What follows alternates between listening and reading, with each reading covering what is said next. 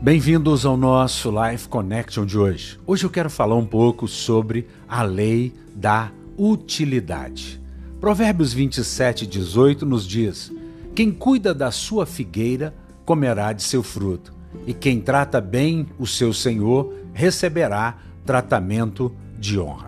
No mundo dos homens existe sim uma necessidade de estabelecermos relações duradouras. Cuidar bem de uma figueira significa cuidar também bem dos nossos relacionamentos. E aí nós vemos Tiago no capítulo 4, no versículo 17, onde lemos: Pensem nisso, pois. Quem sabe que deve fazer o bem e não faz, comete pecado.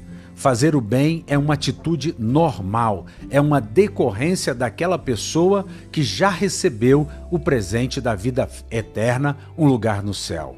E aí a gente lê ainda em Marcos 9,35 que diz: Se alguém quer ser o primeiro, seja o último, o servo de todos, aquele que tem uma atitude de servitude, nós diríamos, numa perspectiva da graça. De fato, somos filhos e temos sim o privilégio, a alegria de servir aos outros. Mateus 25, 21 nos diz: Muito bem, servo bom e fiel. Foste fiel no pouco, sobre o muito te colocarei.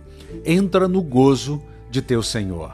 Se nós colocarmos esse versículo na perspectiva do pós-cruz, nós diríamos: Filho bom e fiel, foste fiel no pouco, sobre o muito te colocarei entra no gozo do teu Senhor. Em outras palavras, vive pela graça, vive pelo favor imerecido, seja alguém que confia no seu Pai, no seu Pai do céu, a quem você ama e a quem você serve com alegria no seu coração.